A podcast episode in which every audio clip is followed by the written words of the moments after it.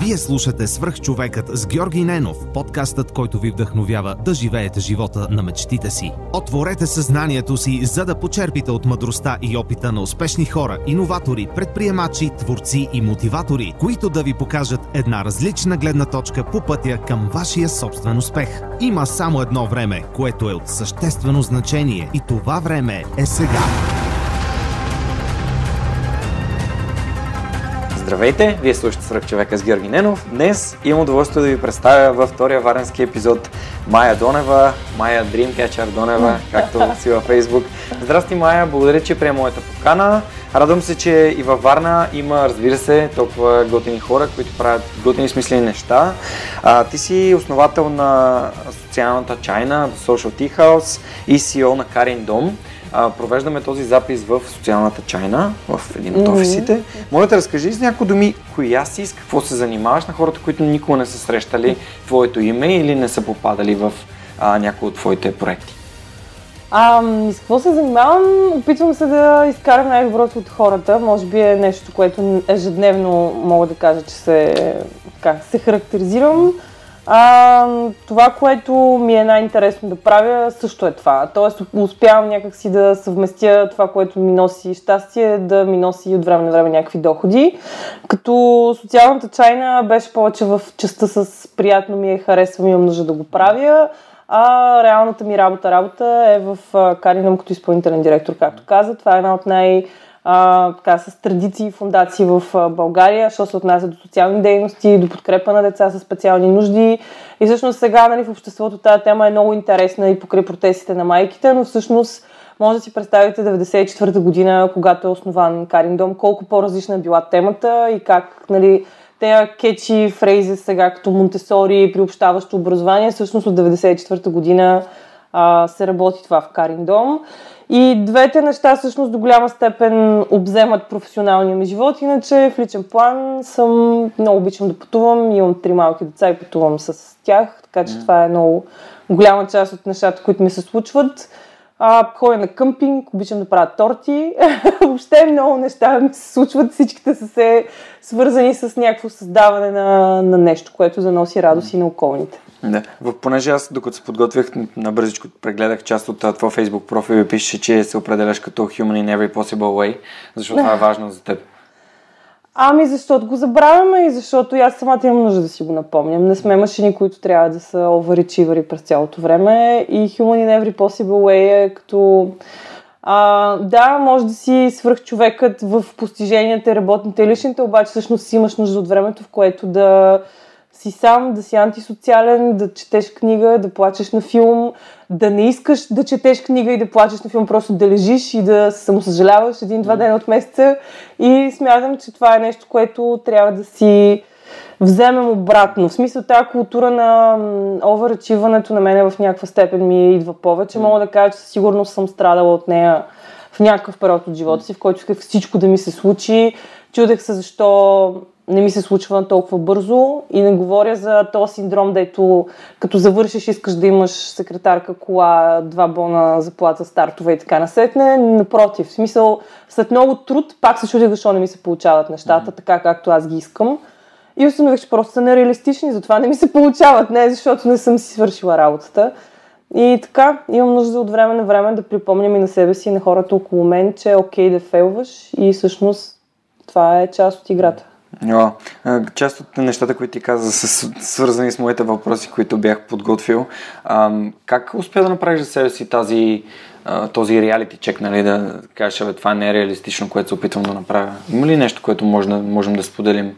Какво да накара да си мислиш в тази посока, че целите, които си поставяш са нали, прекалено оптимистични, примерно, или прекалено Ами, моята работа е свързана с виждането, общуването ежедневно на страшно много хора, които а, идват от много различни места. Какво имам предвид? От родители, които децата им не ходят или не говорят, когато в кавички е трябвало да го направят, или имат някакви по-различни състояния, до момчета и момичета от домове, които работят в чайната. Това ми е едната страна от реалността. Другата ми страна от реалността, покрай обученията и покрай социалното предприемачество, са политици и бизнесмени, които абсолютно нямат достъп до този свят. Ама никакъв достъп. Mm-hmm. Нереално различни са тези два свята. И от време на време, като ги сравня, аз нямам специално време за self-reflection, за да си кажа сега реалистично ли е това или не е. Но когато в един и същи ден се видиш с човек, който е израснал без родители, и то не е защото той не ги познава, защото те не ги искат. Тоест, mm-hmm. той е наясно, че те съществуват някъде, живеят, работят, но те не го искат. Mm-hmm. Паралелно с това се видиш с човек, който управлява при инвестиция от 2 милиона, но няма образованието и капацитета да го прави. Някакси вечерта, като се прибереш, тези два факта се мържват в едно да. много дълго такова, не знам, из, из, измъчвано понякога анализ на това да. къде си, какво правиш ти, от коя половина повече си, смисъл от Dark Side ли си, коя е Dark Side въобще да. в цялата тази работа. Така че тогава съм имала ситуации, в които, примерно в първите години на чайната съм си казвала, защо не сме успяли това да го направим по-бързо, по-масштабно, за повече хора. А, и после просто съм си казвала, че те хубавите неща отнемат време и ако нереално ти си дигаш летвата до такава степен, че не можеш да я прескочиш, това не ти е услуга. В смисъл, това не ти е онова целеполагане, което трябва да те мотивира, то по-скоро те смачква, че не го успяваш. И да си лягаш всяка вечер с идеята, че и днес не си успял, е много по-опасно, отколкото всъщност да имаш просто по-малки цели, които да стигаш по- по-често. Да, хубавите неща отнемат време. Ми те затова, затова са хубави. Супер, не, не мога да го кажа по-добре.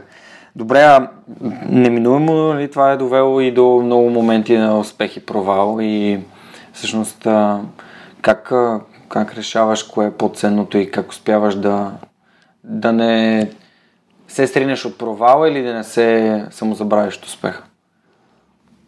изцеждам ги. Аз се стривам катастрофално, когато загубя. Смисъл, mm. сривам се до последното възможно сринато стъпало. Смисъл, копая надолу, mm. за да стигна най- дебрите на най-голямото отчаяние. Смисъл, ще изчезна за два дена от лицето на земята mm. и така насетне. И по същия начин, когато нещо се случи, когато имаме успех, а, дали екипен, дали мой, дали семейен, дали на децата ми, изтисквам всяка глъчица, всяка точица, която вътре има радост. Смисъл, mm. всяко браво на домашното на сина ми, всеки спечелен проект на чайната, всяко дете, което получава терапия в Каринам, за мен е най-големия успех. Супер. И по същия начин, всяко изгубено нещо от тези е най-големия провал и не съм, в смисъл това не е в поредицата Are Drama Queen, а това е по-скоро в... За мен е свързано с това да изживееш напълно тези неща, не да ги маркираш като поредното нещо, което ти е минало през ръцете. Okay. Защото поне за мен е в тази бързина, в която се случват нещата, ако не ги изживяваш напълно, а, те те изживяват. В смисъл, в един момент ти просто започваш през себе си да минаваш с различни а, случки, които не оставят никаква марка в тебе и ставаш просто сбор от някакви неща, но не изживяни. Mm-hmm. И така, опитвам се, не, аз не съм човек, който ще ти каже, примерно, имала съм два големи провала и заради тях съм това, което съм и така не сетне. Аз имам супер много провалени неща. Преди години писахме с няколко колеги една кандидатура за Варна Европейска младежка столица, която беше една дълга, дълготрайна мъка, пет годишна. Най-накрая спечелихме титлата и Варна беше Европейска младежка столица но там всъщност а, два финала подред ние губехме, т.е. там стигаш до финала от знам си колко градове, има голямо жури, което ти чете кандидатурите и в момента в който, нали, като на мис свят си представи, трябва да каже ти ли си така, че не си ти. И всъщност, че твоя труд не е достатъчно добър, че твоя град не е достатъчно добър. И, нали, крайна сметка, че ти не си достатъчно добър за това, което е трябвало да бъдеш. Но те неща как да ти кажа, не мога да, не мога да кажа, че са ме съборили mm. по принцип, но са ме събаряли за известно време и съм се оставила да бъда събаряна за от тях, за да мога да ги науча. Да ги научиш? Mm. Учиш ли от провалите? Е, да, то иначе е много тъпо. иначе просто е така, не, не работиш. Уча, mm. разбира се. А влияят ли ти на самочувствието? Не, аз никога не съм разбирала концепцията за самочувствие. Така ли? Да, в смисъл като за мен самочувствие. Аз имам самочувствие за примерно за карин доми, за чайната и за други неща. За мен самата, какво значи да имаш самочувствие? Значи ти ли ги правиш нещата или не ги правиш? Това как се самочувстваш ми е винаги много смешно. Мгм. Ам, за мен е начинът по който те виждат хората е техен избор, по същия начин по който е мой избор как аз виждам хората. Но как сама виждам себе си е нещо супер субек... много, много лично. И то не се влияе от това дали Европейската комисия ще избере Варна за младежка столица или дали някой донор ще фъндне. Аз гледам на себе си, винаги съм гледала на себе си като на част от нещо, което има да се свърши. Тоест там себестойността не идва от човека, а идва от мисълта, от каузата, от това, което искаш да направиш. Човек, човеците не сме чак толкова важни, колкото си мислим. В смисъл сами по себе си всичките сме еднакво важни, айде така да го кажа. В смисъл никой не е повече важен, нито по-малко важен. Според мен. Питам те за самочувствието, защото нали, това е тема, която на мен ми е важна и даже наскоро мислех доста по нея. И е свързана с свръхчовека, защото за мен лично нали, свръхчовекът като определение за кой е свръхчовекът, свръхчовекът е човек, който е повярвал, че може и съответно е започнал да, да прави така, че да, да, да направи нещата, които е повярвал, че може да направи. И затова, затова въпросът ми от, отива на там. А, сякаш някои от хората, просто с които общувам и които са около нас, си казват, не, аз това не мога да го направя, не, не, не, не си дават, не, няма тази частичка увереност да им каже, аз ще се справя. Нали, ще бъде трудно, но аз вярвам, че аз мога. И затова, затова те питам как. Но много ми харесва това, което каза. Просто. Абе, за мен е това друго, което казваш. Аз никога не съм се съмнявала, че това, което правя, ще успее. Никога. Мгм. Ама никога, никога. Мгм. Обаче никога не съм имала усещането, че това става, защото аз го правя. Да. Това за, за мен е там малко се... Аз съм убедена в процесите, в които участвам, че ще имат успех, защото знам мотивацията, участниците и целта. Обаче, да ти кажа, че смятам, че съм някакъв супер специален човек, който само заради това, че той е вътре са станали нещата, ще трябва да е много голямо преувеличение. Смятам, че имам своя принос през всичките тези неща и места, но със същия успех биха могли други хора да са ги направили. така че, Да. Не, то е едно от нещата, които аз знам, т.е. научих в последната година и то не знам със сигурност, естествено, е, че дефинициите на думите са различни през различните хора. Мгм. Така че а, нали, моето виждане на самочувство не е, че то зависи цяло и само от теб и твоята собствена вяра, но а, е, да виждаш, че тво- твоето разбиране е супер сходно, но просто е с различна, с различна дума. Да, да, да, посоката е една и съща. Посоката е една и съща. Аз може би изхождам от там, че това с самочувствието в балканския контекст много често се обвързва с външни фактори, които всъщност са повърхностни. Да. А не са свързани, ако говорим за увереност, аз съм изключително уверен човек. Винаги съм била, аз от, от малка съм изключително уверен човек. Може би е нещо, което нашите нещо са объркали, когато е там трябва да ме възпитават, може би погрешно са го направили, но аз никога Даже сега се сещам, като ти говорих за младежката столица и за това жури. Първият път, когато а, Варна се явяваше, това жури беше в Марибор, тогавашната младежка столица. Никога няма да забравя. А, колегите ми, като ми написаха, че сме загубили, и аз си спомням, че толкова бях объркана, не тъжна, аз бях изненадана, че не сме спечели. До такава степен, може би, някаква нереалистична увереност имам в нещата, в които се забърквам. Супер много вярвам в, в нещата и не е такова, като ако мислим положително и си стискаме палци, нали, Да. нещата ще станат. Увереност е, но е такава комбинирана, споделена увереност. Супер.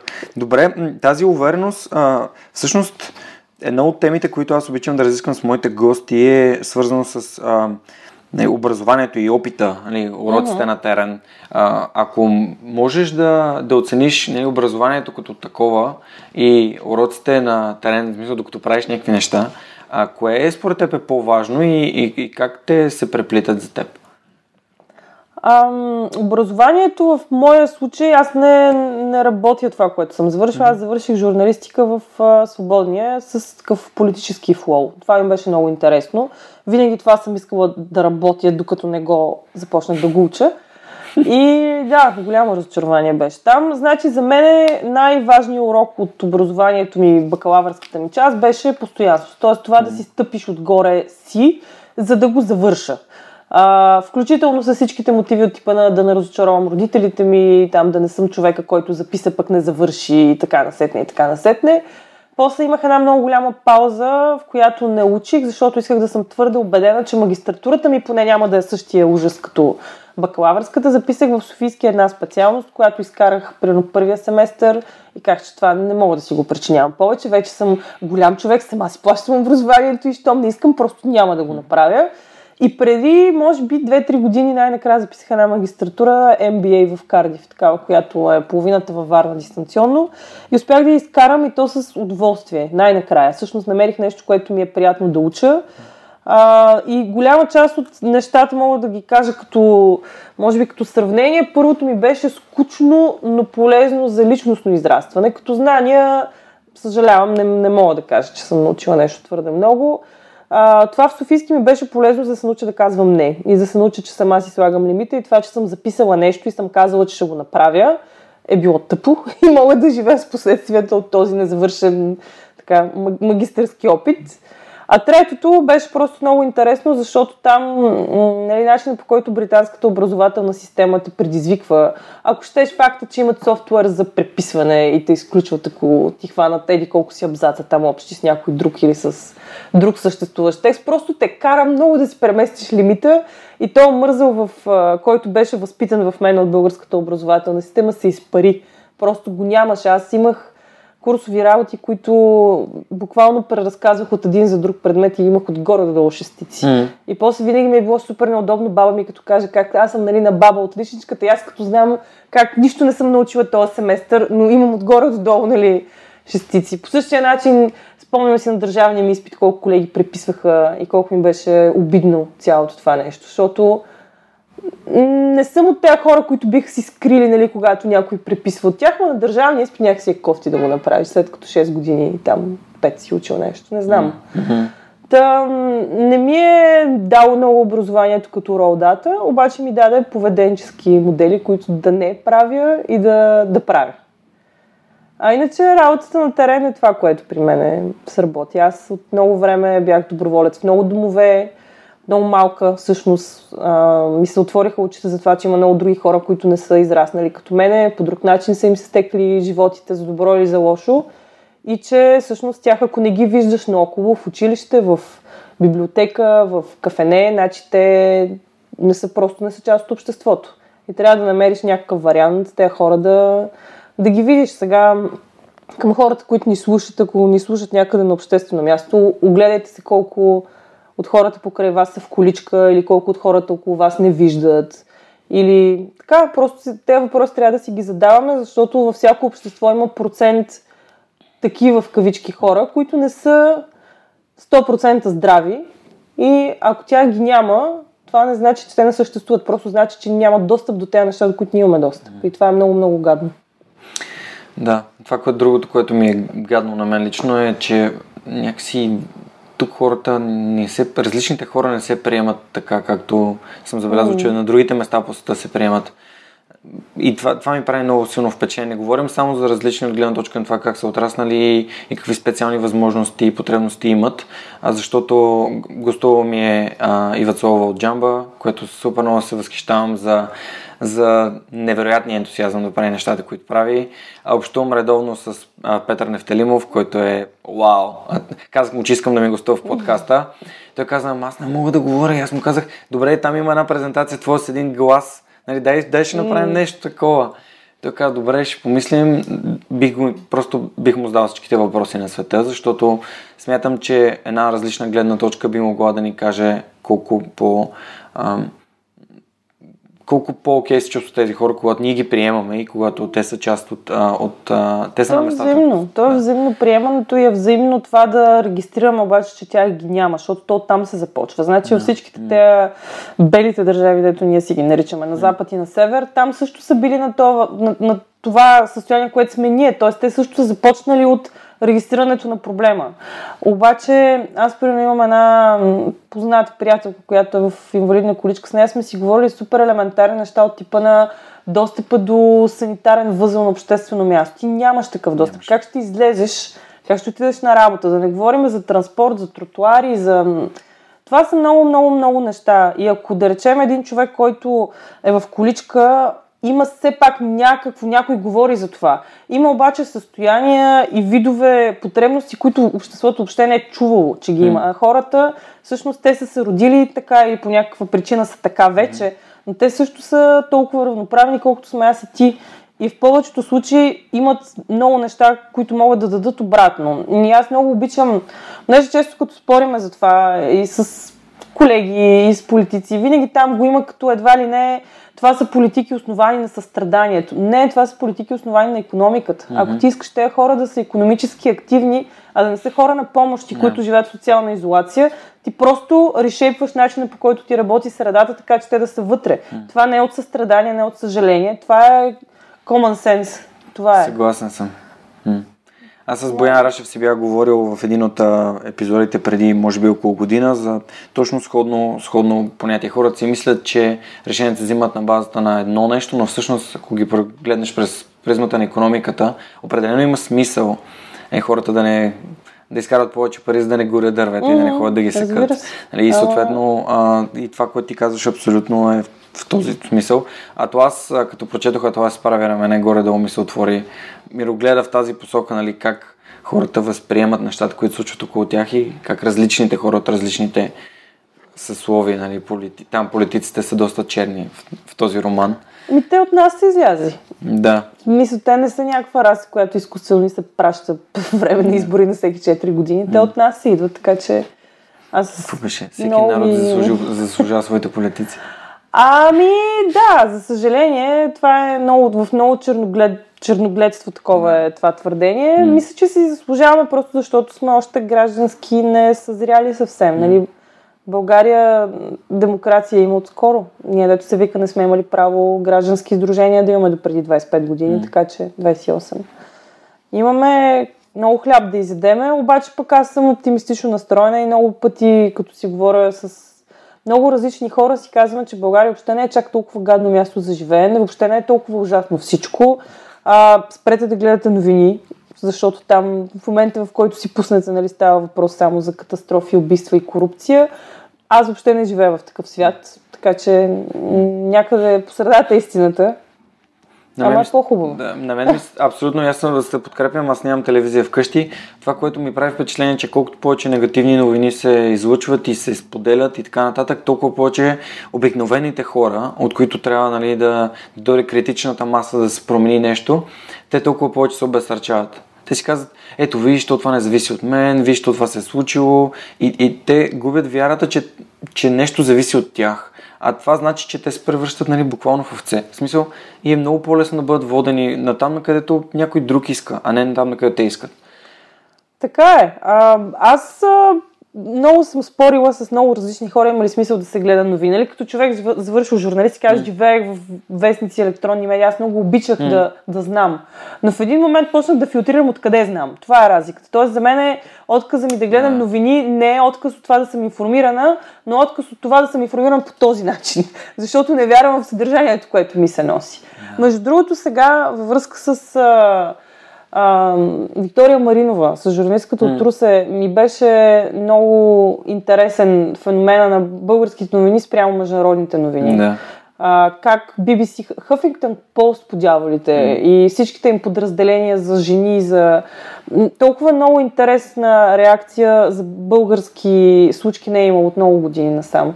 И е много тъжно, че точно това момиче трябваше да, да си отида, за да може да, да видим всъщност как нашите новини просто не са това, което трябва да са. Не е лошия запад, който иска да ни промие мозъците с джендърски ценности и така насетне. Просто има неща, за които ние в България някакси отказваме да чуем и предпочитаме да чуем за а, не знам, за някакви тотални глупости, които кой, как Валерий Симеонов строи ограда срещу прасета някъде. Нали? Това са неща, които трябва да се замислим как ни влияят на живота. Ми никак. Никак да. не ни влияят на живота. Нещата, които имат значение, не са по телевизора. Да. Съгласен съм, абсолютно съм съгласен с теб. А, да, малко навлязохме в една тема, която е малко наистина тъмна. Малко е dark. А, и е, това е също тема, която сме засягали в подкаста, че откъде идва информацията, която ти си мислиш, че е вярна. И задавайте си повече въпроси. Mm-hmm. Да. Добре, а, да се върнем към социално, социалното предприемачество, нали, което на теб ти е така, идва ти отвътре. Какъв е най-бързият път до успешен такъв социално значим проект, според теб? Да намериш проблем, който достатъчно много те дразни.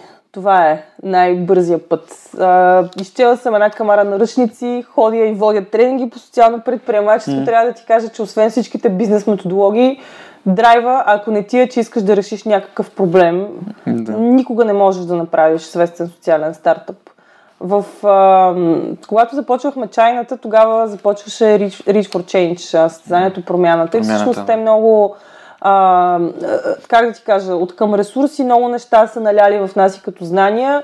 А, като field experience с всичките човеци подобни на нас, които правят такива неща, винаги като сме си говорили, мотивацията винаги се съдържа в едно изречение. Много дълго време бях свидетел на еди какво си, в един момент то толкова почна да пречи на съществуването ми и на това как възприемам света, че реших, че трябва да го променя. 90% от хората, които имат социални стартъпи, не бих казал, че са добри бизнесмени. Обратното, по-скоро те се учат на някакви матрици, канави и всякакви други прекрасни методологии, но те имат много добро познание за това точно какво искат да променят. И това е, за мен е там е основата. От там насетне всичко може да се научи.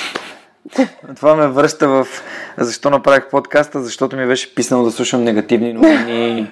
да, да, абсолютно. Супер. Е. Много яко. Да, ами. М- много, много добре оказа и супер кратичко, което, а, което ме лишава. А, добре. Ето тук имам един въпрос специален за теб. А, свързан с а, негативните нагласи и отношения, с които се сблъскваш и как се справяш с тях. Ами, не се сблъсквам, не знам. Имам много рядко някакви негативни. Аз съм... Виж, виждам от време на време, че някои хора гледат на криво на нещата, които се случват около тях и ако аз съм част от тези неща, те могат да гледат на криво и на мен. Mm-hmm. Аз първо това не го приемам лично, второ, ако те не са някакъв decision maker, честно ти кажа, не се опитвам да ги оправям тези нагласи, защото човек сам е виновен за своите нагласи и сам избира. И според мен всеки е наясно, ако е твърде черноглед, знае, че е твърде черноглед и може би това е период от живота му, от който той има нужда. Mm. Имали сме в началото на чайната хора, които влизат да речем вътре и казват, гати, якото място, колко хубаво сте го направили. Ей, ама сега тук някакъв циганин ще ми сервира. И те не идват да го казват в, на мен, примерно, mm. но си го говорят помежду си достатъчно силно, за да е видимо, че е човека, който е зад бара, да се застрами. Нали? Което така има един много смешен избор, такъв израз. What uh, Sally said about Mary tells a bit more about Sally than about Mary. Да. Ами, а, ситуацията е такава. Ако някой е толкова, как да ти кажа, навътре с проблема, свързан с ромите и тяхното място mm-hmm. в обществото, чайната и прекия сблъсък с него не е начинът да му се оправи на гласата. По-скоро чайната е инструмента, не съм аз инструмент, който ще му прави на гласата. Чайната е инструмент. По същия начин сега има някакви ужасни настроения спрямо фундациите и как всички едва ли не в фундациите перат пари и какво ли още. Аз мога да ти кажа, че да речем от страна на Кариен дом, където от всяко нищо се прави нещо. Един терапевт работи вместо 10 деца с възможно най-много, колкото физически може да поеме. Нали, те нагласи, ако някой ги има и харесва да чете пик и вътре да чете как Сорос дава пари за джендерите, нали, това не е човек, който аз мога да му променя мнението. Да. И това обаче не са толкова много хора. Това е според мен обърни камъчето в концепцията за черногледство. Това са много малко хора. Те може да са много вокални, обаче да са много малко. Mm-hmm. И всъщност много по-голямата част са тези, които не са решили какво искат да бъдат. Искат и да са черногледи и да гледат по цял ден новини или са окей okay в някакъв момент някой да им промени пътя. Mm. И според мен аз по-скоро бих се насочила към те, които не са решили какво са. Търсещи. Но те черногледите, дето имат кофти на гласи, те в някакъв момент ще спрат да ги имат. Ама с всеки един персонално е много трудно. Хората по някой път имат много дълга история на черногледството и не мисля, че е работа на някой от нас да ги оправя. Да. В смисъл, само сам може да се изкараш. Да, да, те ако не искат да излязат от там, много добре го определи това. Ще може ли да кажеш с някои думи за Карин Дом да разкажеш а, за това, което ти правиш там и mm-hmm. всъщност ще е супер да споделиш и нали, за даренията и начина по който хората могат да помогнат. Mm-hmm. Нали, както там, така и тук, разбира се. а, но понеже сега нали, точно насочи на там темата и да, да се възползвам. Има много такива а, хубави неща, които харесвам в историята на Кариндом. Тя е много възрастна организация, що се отнася до НПО-тата в България. И от 94-та година насам. Всъщност един потомствен а, филантроп и благотворител я основава. Иван Станчев се казва. И аз тук отварям една скоба, винаги съм се чудила, като съм чела историите за университети, за опера, за театри в България, как са построени от а, едновременшните богаташи, тези хора с широките пръсти, които са станали търговци, бързо изведнъж са казали нашия град има нужда от опера и строят опера. И аз винаги съм избухвала ми е главата от такива истории и съм се чудила сега, ето, примерно, Ветко и Маринела, какви бяха там. Не. Какво са, по какъв театър биха построили, примерно, тези големци сегашни? И винаги никога не съм намирала отговор за сегашно време, някой, който е правил нещо такова.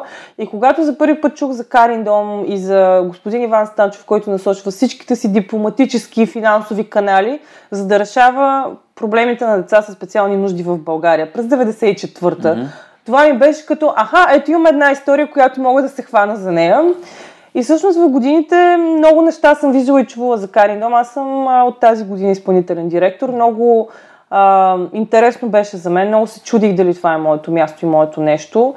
А, моето място е моето нещо. Е, вече съм сигурна. Много време ми отне да вляза в а, такава а, ситуация, в която м- как да ти кажа, да, да мога да съвместявам това, което смятам, че трябва да се случва с темпото, което обаче трябва да се случва. Защото ако при предприемачеството всичко е много бързо, динамично и така, когато говориш за терапия за деца, когато говориш за това, че едно общество трябва лека по лека на гласите му да се променят от една посока в друга и да стане mm. по-приемащо, всъщност темповете са по-различни. Там дълбочината е по-различна. Малко по-бавно, но малко по-систематично трябва да се действа. Там всъщност има около 50 а, човека, терапевти, логопеди, рехабилитатори, психолози, които подпомагат деца а, между новородени и около 6-7 годишни. 300 семейства годишно получават терапия при нас. Много хубаво място, много топло място. Няма го този вайп на лекарския кабинет, в който влизаш, оставаш детето и ти връща детето след половин час. А, има едно нещо, което при нас се нарича семейно ориентиран подход. Тоест, когато има някакъв проблем, ти се опитваш да включиш родителя като заинтересована страна, ама не да го информираш, а да го включиш така, че ако ти като терапевт имаш а, някаква терапия, която знаеш, че трябва детето да започне, mm-hmm. то да не я прави само в този половин час, който е при тебе и с тебе, а когато майката и теткото се приберат и бабата и дядото, вместо да ги е срам, че детето им има проблем, да могат хем да комуникират какво не е наред, хем да му помогнат. А защото българите, голяма част от хората много се срамуват, когато нещо не е наред с детето. Много. Страхуват се и се срамуват едновременно и то не е толкова за детето, ами то от тъпия израз, какво ще кажат хората. Какво ще кажат хората, да. Ми хората нищо не казват в интерес на истината, нали, не е чак, не мисля, че някой е толкова зъл да може да, как да ти кажа, да, изолира дете заради това, че не вижда или не чува. Обаче липсата на заинтересованост изолира. И много често ние от една страна да си работим с терапевтичната дейност и с семейството, но много работим и с институции, много работим и с общината и с държавата. И въобще варианта тези неща да се случват няма как да го работиш на парче. Ако работиш само с децата, няма да стане. Ако работиш само с децата и родителите, пак няма да стане. Защото ти имаш един балон, в който съществувате заедно и всичко е наред, но излизайки от този балон, нищо не е наред. Ролята на средата. Ролята на средата. Говорим много, имаме много хубав обучителен център, през който минават стотици учители от а, мейнстрим детските градини а, които реално трябва да ги обучим как да си структурират средата вътре, обучителната среда, така че едно дете, примерно с аутизъм, да се чувства добре вътре. Така че, когато има нужда да има ресурсен учител, те да знаят какво да го правят.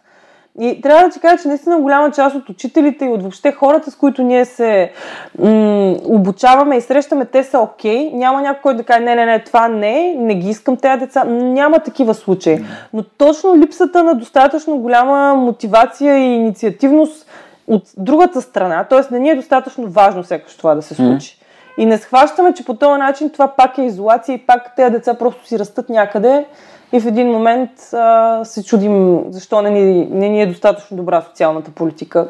Трябва да почнем да ги виждаме по детските площадки, в училище, колеги, приятели, в смисъл трябва просто да, да ги видим. Това е. Да, не да се правим, че ги няма, като ги има и да не знаем, че ги има, но те всъщност не идват да общуват. Mm-hmm. Супер. Добре, а как може, как могат хората да помогнат на Карин Дом, ако решат, че това е нещо, което биха искали да помогнат? Аз много се кефа на, на готини смислени каузи. Аз самия съм доброволец и към капачки за бъдеще. И нали, сега събрахме още няколко тона пластмаса. Много. Да. М- Марти и Лазар правят фантастични неща, чисто органично, нямат, нямат пари за реклама дори и достигат невероятно много хора. И на национален стадион, а, според мен имаше повече хора и капачки, отколкото на Левски ЦСКА. Колкото не е скромно да звучи. Ма това е чудесно. Може би едно хубаво нещо се случи точно този уикенд предишния. А, и затова нали, аз опитвам по всякакъв начин да помогна на инициативи, които които са прозрачни, които имат смисъл. Mm-hmm. Нали? Това, а, понеже сега записах и маркетинг да уча и установ... всеки иска да има неговия бизнес да има някаква благотворителност, да има някаква социална значимост, но един от, една от моите спирачки, например, е когато прозрачността, нали, какво правят хората с тия пари, какво се случва, та, та, та, та, mm-hmm. това е нещо, което мен ме ограничава това да помагам на всички, естествено, защото искам да знам повече, искам да знам дали това, което правя. Да, как могат хората да, да помогнат? Според мен, преди всичко хората трябва да се запознаят. Значи, даряването на средство винаги е добре дошло във всяка една кауза. Аз ти казвам, за, за мен е прозрачността винаги е въпрос на а, принципи на двете страни. Тоест, ако ти имаш желание да разбереш една организация а, на здраве. Една организация как си разходва парите, имаш как да го видиш и ако нещо не ти е окей, ти, ти го виждаш. В, ако щеш в колебанието на хората какво правят, те не могат да ти кажат какво правят. А, обаче, от друга страна, ако си търсиш причини за да не дариш, винаги можеш да кажеш, че нещо не е достатъчно ясно. А, аз бих препоръчала на всеки, който има нужда и желание да дари нещо, първо да дари време, за да разбере за проблема, за каузата и оттам насетне да види какво да дари. Защото по някой път не са нужни само средства. Ние сега съвсем отскоро започнахме с а, една фирма много хубаво сътрудничество. Те даряват много неща, свързани с а, детските приспособления за двора. Да речем люлки, които имат нужда от специални колани, за да могат част от нашите деца да ги ползват. А, не винаги всичко е свързано с финансово дарение. Често обаче финансовите дарения са много нужни. А, на Карин Дом, специално на сайта има една секция, която е Дари. Вътре на нея има списък от материални и нематериални неща, които са нужни. Много често а, аз се радвам, сега има една нова тенденция, която е млади хора, които се женят или си празнуват рождените да, дни, които пари. просто казват, да, не ни носете нито за сватбата, нито за рождения ден, искаме примерно или искаме книги. Сега скоро имахме книги, много голямо дарение, детски книжки. А, имали сме много такива ситуации, които са много мили, защото виждаш, че хората, а, идвайки с 500, с 600 лева, нали, не говорим за някакви колосални дарения, но говорим за нещо, което за тях всъщност е много. За едно домакинство това са много пари. И те са решили всъщност тези средства, вместо да отидат на почивка с тях, да ги насочат към нещо, което за тях е много важно.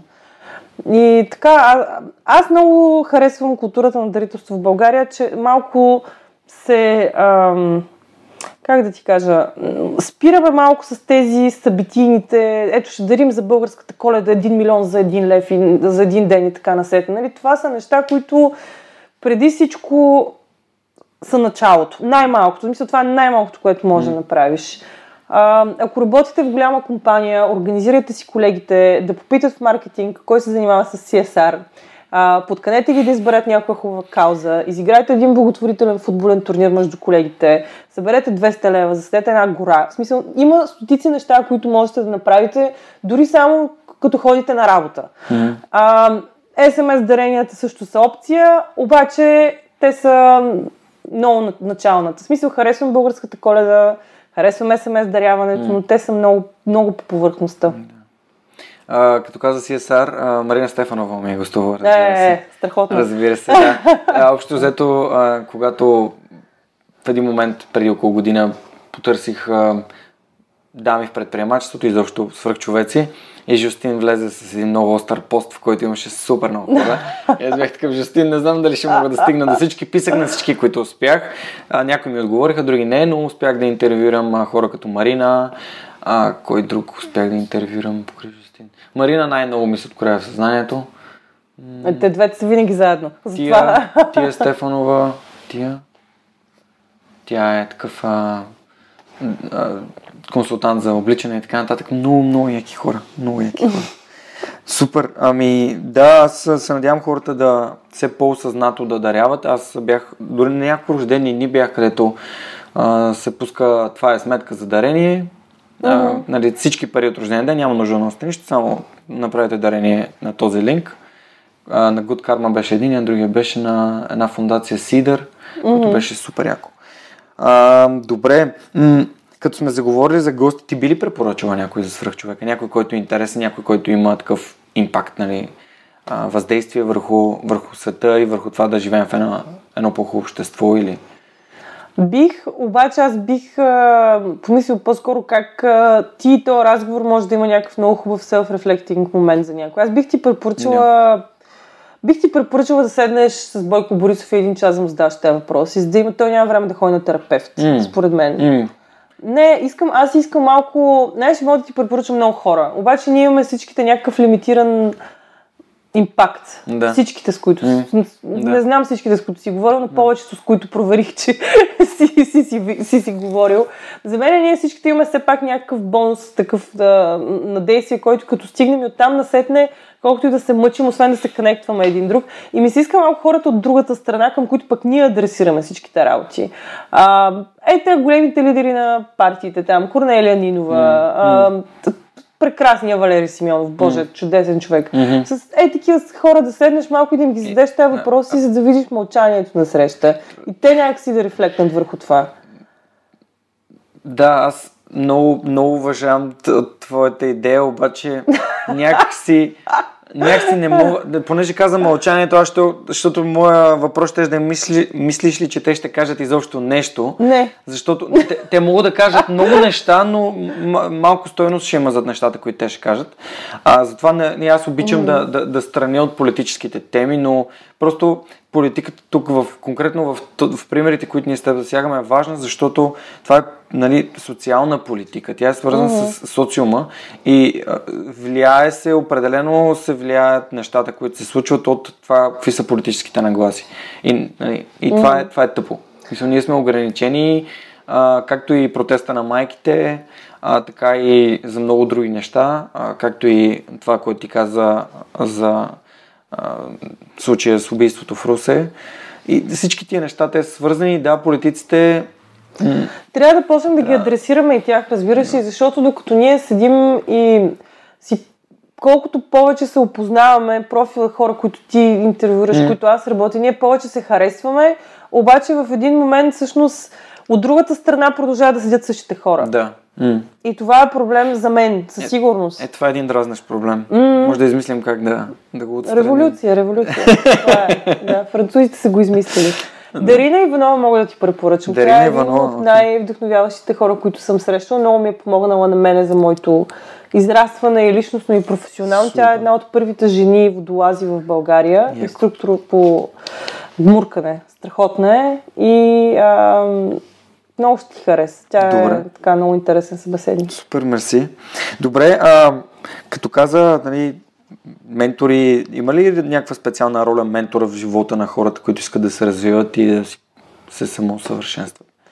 Има. А, често обаче този, който искаме да ни е ментор, не ни менторства, а ни менторстват някакви други хора, които така се случват. Ситуациите ни менторстват. Аз съм имала две жени в живота ми, които много съм ги привиждала като мои ментори, които абсолютно не им се занимаваше с мен. И от друга страна съм имала хора, които органично, лека по лека, някак си почнаха да ми дават напътствия, които осъзнах, че са ми полезни. Но а, менторът трябва да е някой, който според мен взаимно се избират. Нали? Това не е нещо, което като дейтинг сайт. Ти си харесваш този, казва, «О, този искам да си взема това. М, Аз съм се опитвала на два пъти, включително раз, разочарованието от това да не Огромно. се случи е много гадно. Да.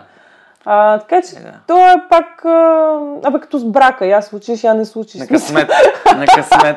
Да. Но има някаква взаимност смисъл. Аз съм съгласен, защото с хората, с които аз общувам нали, на, на менторски начала, са хора, с които просто е взаимно, просто комуникацията е такава, че не е някакъв не ми занимава или... Мгм. Да, което е супер. Добре. А, от менторите към екипа, според теб, кое е по-важно, екипа или идеята? Сутринта имах интервю с Галин от LGOI Bikes а, за епизода днес. Ам, той каза, че нали, идеите са ефтини. Нали, то е, това е... Плюс това при теб също идеите са нещо, което формират, както казахме преди малко. А, това, което искаш да създадеш проблема, нали, идеята, което, това, което най-много те дразни. Кое е по-важно? А, екипа, категорично. Идеи, ние сме в такова време, че всеки има достъп до всичко и всеки може да измисли всичко. М. Няма тази уникалност, която искаме да имаме всички, никак ние нямаме. Нали, а, преди години, кога, кога трябваше да говоря на TED и трябваше да си измисля тема и си измислих някаква супер яка тема, която беше основата на Value-Based Leadership, една страхотна концепция за менеджмент, страхотна. И аз си мислех, че искам да направя такава теза, дето value-based leadership ти е иновацията в екипа. Т.е. самия начин на менажиране Да. дава нов капацитет, нови идеи. И бях толкова очарована от себе си, смисъл толкова много и се оказа, че преди 3 години някой е имал включително дисертация на тази тема. Аз бях, в смисъл, паднах от толкова високо, бях толкова убедена, че някаква гениалност съм създала. А, според мен това е сега не се чувстваме по-малко гениални хората, просто защото имаме достъп и до на другите идеи. И може би винаги е било така и музиката е възниквала паралелно на различни места Места, и езиците и всичко останало, сега просто го виждаме в реално време е супер разочароващо на моменти. Обаче екипа, екипа е това, което прави един, една идея идея. Иначе идеята сама по себе си не е нещо много специално. Добре, отиваме към една от любимите ми теми и тя е е, свързана с книгите, курсовете, полезните неща, които можем да, да споделим с нашите гости. Има ли някакви книги, които се от, отличават много и според теб са, нали, а, могат да причинят, да причинят такъв shift, в смисъл един човек да, да, да, да приеме нещо ново или да научи нещо ново или да разбере нещо, което според теб е важно? А, аз тук ще имам изключително скучен отговор. Последните две години чета основно публикации на Европейската комисия и разни такива policy Мгм. papers, които като обем са огромни, като съдържание се повтарят често и не дават, а, не дават някакво ново знание, обаче дават много интересни неща, свързани с процесите в различните европейски М. държави. А, тоест толкова за художествена литература може би не мога да ти, да ти дам нещо конкретно, но за мен е винаги много интересно а, да четеш анализа зад процесите. Тоест, а, включително това за новините, което си говорихме преди, да видиш бекграунда на една ситуация, да се опиташ да анализираш разни антропологични трудове. На мен такива неща са ми много интересни и смятам, че са много пренебрегвани, защото хората сега са fast reader, в смисъл Да. като junk food малко е работата. А пък такъв тип неща ти дават много по-различна компетенция да разбираш процесите и политиките, ако щеш. А, като нали, правиме разликата тук да е жива и здрава Лилия Ленкова между политика и политики. Аз много го харесвам това изречение. Разликата между това да, да питаш Корнелия Нинова какво обича да яде и да я анализираш политиката. Нали? Първото няма значение, то е новина в пик. Второто има значение, защото ти формира пенсията. така че а, аз харесвам и такъв тип скучновати неща напоследък. Харесвам да чета неща, свързани с педагогиката Монтесори и как се адаптира в различни държави. Защо в а, скандинавските държави се адаптира по-лесно, отколкото в балканските. А, четох едно жестоко изследване за исландските младежи, което е политика адаптирана сега в Румъния.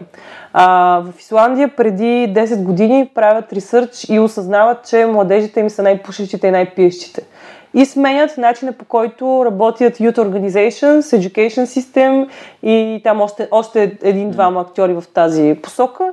И просто променят начина по който живеят младите ми. Хора и те спират да, да пушти да пият. Аз е такъв тип неща харесвам да чета, които си ги обръщам после в такива не Добре, все пак някоя книга, която би препоръчала или... Ми, трябва много да си мисля. Последната книга, която съм чела, беше Човек на име Уве, която сигурно всички вече са чели по 25 пъти, но тя също ми е много интересен такъв... А, Бакман е интересен. да. Ние сме, ние с нея да сме фенове. Ние с нея да сме фенове на Бакман. Даже последната му книга я прочетох. Тя я донесе. Каза, имам две бройки, ела да четем и седнахме в леглото двамата, прочетохме и аз продължих си правя нещата, които си правя. да, беше свързан с син. Малко не, не ми беше толкова хубаво като човек на имеове, като баба праща поздрави и се извинява. Е фантастична, не знам дали си е чела.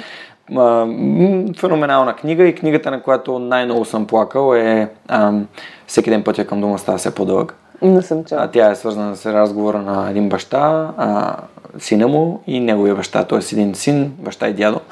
А, вау, просто не седя, на, бяхме на Тасос миналата година, а, ние това правим с нея, отиваме на море и си вадим книжките и почваме да си четем, седим си, събираме слънце. Много пенсионерски. Супер, яко, това толкова ни зарежда. И аз си спомням, чета и, и, и плача, и чета, и плача, и чета, и плача. Беше, наистина препоръчвам тази книга, а, фантастична е. Супер. Ами, Майя, толкова, толкова е, толкова е як този разговор, времето буквално нали, лети. А, интересно ми е, би, ти би ли ми задал някакъв въпрос, който е свързан с моят проект? Има ли нещо, което би искаш да ме питаш, за да може да, да ти дам и на теб топката, така, защото аз тук mm-hmm. те разпитвам за някакви социални неща и да. а, нещо, което би ти било интересно или... Интересно ми е как, да речем, ако дойде сега някой такъв social инвестор и ти каже, аз примерно бих а, инвестирал половин милион в оборудване и във времето ти следващата една година. Какво ще направиш? Ами, първо трябва да си изясня този човек какви ценности има и каква е неговата цел. Мисля, много ми е важно да разбера защо mm. го прави. Каква е, това е да hidden agenda. Защо иска да ми ги даде тия пари? Защото това, което аз съм научил от проекта до сега е, че хората, хората имат и, и от преди това, разбира се, че хората имат различни интереси. Нали? Те интереси са а, там, къде те искат да бъдат. А, и този въпрос аз съм разсъждавал над него и ще ти кажа в коя е ситуация. А само да довърша и хубаво е, когато наистина целите на тези хора съвпадат. Той даже Галин днеска го каза. Нали, за да си направиш готин екип и да имаш готини инвеститори, трябва всички да отидете в една посока и да имате една и е. съща цел. А, тоест, какво искам да кажа? Преди м- 50 епизода точно интервюирах а, Ицо Христов от NetInfo. И само идеята, че отивам при CEO-то на NetInfo, което е компанията, която нали, купи целият там NetInfo Broadcasting Group с 28 сайта, и го е купила преди една брой години, си казах, вау, този човек може би просто докато седя при него или докато го интервюрам и в един момент той ще каже, ти правиш нещо мега яко, искам да, искам да инвестирам в това, което ти правиш. А, и всъщност какво бих направил, ако някой иска да ми купи проекта, защото това би, би значило някой да ми купи проекта. И, и осъзнах колко е важно това да е моят проект, за да мога аз да определям какво искам да правя и на къде искам той да отиде. А, така че най-вероятно много бих внимавал, ако някой каже искам да ти дам особено толкова внушителна сума, защото не искам да се превърна в а, BIT номер 2. Mm-hmm, в смисъл, да. това ми е много важно да не се превърне. Аз искам този проект да бъде мой, малко като Джак Ма, аз да имам контролния пакет и да казвам това какво ще се случи с него и какво. Mm-hmm. Защото това е моят път, това е моят проект призвание. Аз го приемам така, защото някакси го намерих и така между другото, но всъщност се оказа, че е моето призвание. Аз обичам да общувам с хора. А, винаги съм бил любопитен, винаги съм бил такъв а, социален, експ, а, експ, експресивен много и а, човек, който може да общува с всички и, и, и дружелюбен и същевременно полезен да помагам на хората. И този проект някакси в след двата пътя. И сега а, докато днес цял ден имах разни задачи и ми беше нещо тежко и в момента в който видях, разбрах се с една моя позната, която е пиар там на един известен предприемач, а, просто и, тя ми каза, аз се занимавам с него, само мисълта, която ме върна в нашия разговор с нея, ми даде, сякаш ми изпълни една топлина, една енергия, че а, въпреки всички гадости, които ми случват днес, някакви кофти неща, а, които са по-скоро някакви daily stresses, нали? А, това е нещо, което вау ме изпълни и всъщност бих искал това чувство да го запазя. Не искам да превръщам ентусиазма ми, пак разговора с Галин от сутринта, не искам да превръщам ентусиазма на това да правя нещо, което обичам в а, задължението да правя нещо, което е просто моята работа. То е mm-hmm. едно, едно задължение. И така, това е отговор на моят въпрос. Много, много бих се свързал с този човек и по-скоро бих отделил време да общувам с него достатъчно дълго, защото има много хора, с които ти общуваш дори година и повече mm. и в един момент разбираш, че вашите ценности се различават и това, което ти си мислил, че те имат или той или тя, или който и да е, всъщност не е съвсем се така. да е там, но то да, не е. надявал да. си се да е там и всъщност си много, както ти каза, падаш много високо. А, всъщност а, темата за манипулацията наскоро почнах да, да я изследвам как най-лесният начин да манипулираш някой, най-простия, нали, буквално простия, защото всеки може да го прави съзнателно или не и да му, да му вменяваш вина, да го караш да се чувства гузен за това, Да. което прави. А, и всъщност а, това ме накара доста да, да както ти каза, да селф-рефлектна върху, върху тая тема. И хората идват и си отиват, от, идват в нашата среда, дават ни нещо или си взимат нещо и после си отиват. И а, е важно да, да внимаваме какви хора, какви хора допускаме и какви хора... Но пак там отиваме вече в провалите. Уроци, това какъв урок е добър или лош, а какво ми дава. А И така. провалите са много, много подценявани, според мен. Защото няма нищо лошо в това. От друга страна, сега в момента пък стана модерно да говориш как хората се провалят. Даже имаше това, което е еквивалента на TED, Fuck Up Nights. А, сега става пак някаква мода има в България с това, но според мен и двете просто трябва да приемем, че са част от живота и че има ups and downs, обаче всъщност едното нито е перманентно, нито другото е перманентно и така, сега с а, щастието има някаква подобна. Нали, всички трябва да се опитаме да сме щастливи, което е супер трудно и невъзможно според мен. Няма как човек винаги да е То е щастлив. иллюзорно малко. И самия стремеж да, към нещо толкова трудно и невъзможно те прави нещастен, което е супер странно. Така че просто трябва да приемаме нещата такива, каквито са и да не се шашкаме. Това- Това със щастието сега ми дойде една идея, че всъщност нали, там има, има една концепция, тя идва от източната философия за колелото на живота и там имаш каква ти е степента на щастие, нали, какво си, нали, какво си. И какво е 10 от 10? Нали, какво е 10 от 10? Какъв е максимума на щастие? Какъв е максимума на парите? Какъв, колко е най-многото пари, които можеш да имаш? И примерно казваш, е, колкото Джеф Безос има. Ама всъщност ти дори един долар повече да имаш, ти имаш повече. Тоест ти няма, то, ти не можеш да преследваш абсолютния максимум, защото той е непостижим. То е очевидно, че е непостижим. И може би през някакви малки стъпки, аз понеже общувам с доста хора, които са ми се доверили и се грижат за здравето си, един вид онлайн ги, а, им помагам и ги тренирам, да, да влизат във форма. И всъщност там много обръщам внимание на какви са малките победи. Как, кои са, примерно, днес, утре, други ден, се хранил супер много по режима, нали, спортувал си, спал си, лягал си на време. Това са малките победи, които ти като оценяваш, те се натрупват. Това са тези натрупвания, които водят до качествени изменения. Да. Нали, ти просто създаваш живота си такъв, какъв ти искаш да бъде, но, но на базата на малките неща, които ти си направил. Нали, нямаш да имам 106 епизода, ако си бях казал, сега ще имам 106 епизода. Да, да, да. Нали, е. искам да имам следващия епизод, следващия и следващия. Така че много ти благодаря, че го казваш. Това определено е така и ако е, ключов takeaway за мен днес е, че нали, тези прекалено високите постижения трябва малко да внимаваме с тях, за да не се измъчваме повече, отколкото, отколкото се радваме от това, че а, достигаме до, до следващото ниво. Супер! Добре ми, аз преди да ти знам последния епизод, а, последния, епизод, последния въпрос за епизода, искам да благодаря на хората, които подкрепят моят проект в Patreon. А, това са хората, които дават от собствените си пари а, ежемесечно, за да, за да може проекта да продължава да се случва и да, да се развива, което е за мен е едно, как да кажа, едно потвърждение, че това, което правя е полезно. А, момент. Така. А, хора, благодаря ви още веднъж. Ако вие, ако вие сте слушател, който не е а, чул и разбрал за Patreon страницата на Свръхчовека, в инфото към епизода можете да го намерите или да ми пишете аз ще ви изпратя линк с удоволствие. А, хората могат да дарят от 1 долар до колкото преценят. И това са Георги Малчев, а, Мирослав Филков, Никола Томов, Стани Цветанова, Христо Бакалов, Християн Михайлов, Кирил Юнаков, Николай Василев, Александър Гиновски, а, Мирослав Моравски, момент зарежда ми се списка, Мартина Георгиева, Ники Маринов, Симона Дакова, Георги Роданов, Ели Спасова, Поменка Матеева, Велина Костадинова, Йордан Димитров, Лиляна Берон, Силвина Форнаджиева, Павлина Маринова, Иван Белчев и Деница Димитрова хора.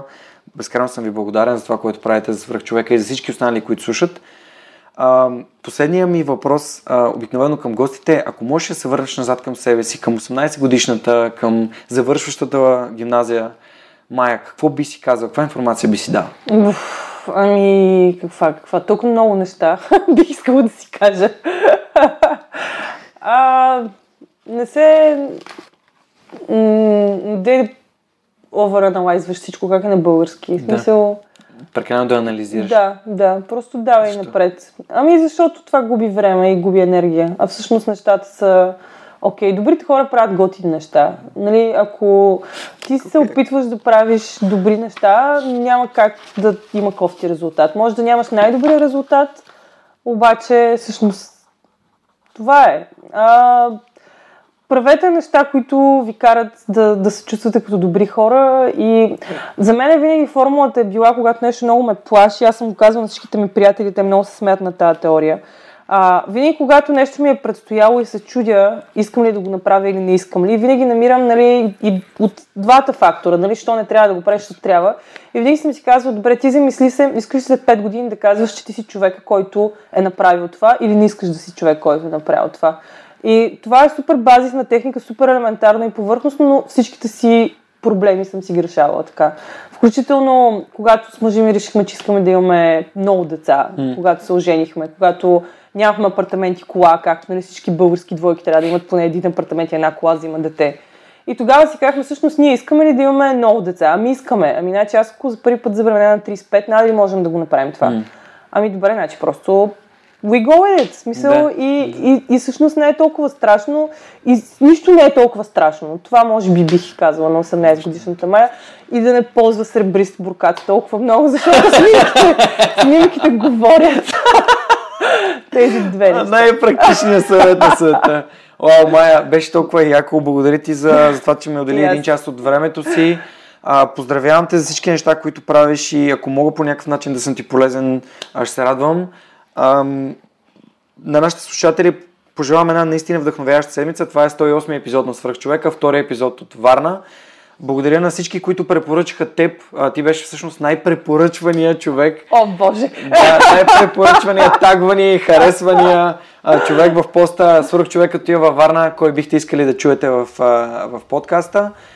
Ам... Супер, благодаря и аз, значи тогава. Да. Вдъхновяваща седмица на всички и до следващия епизод, който отново Варнец ще бъде при мен на гости и това ще бъде а, Нетко Христов, който е мой приятел и завърши Дунав утра наскоро за 48 часа.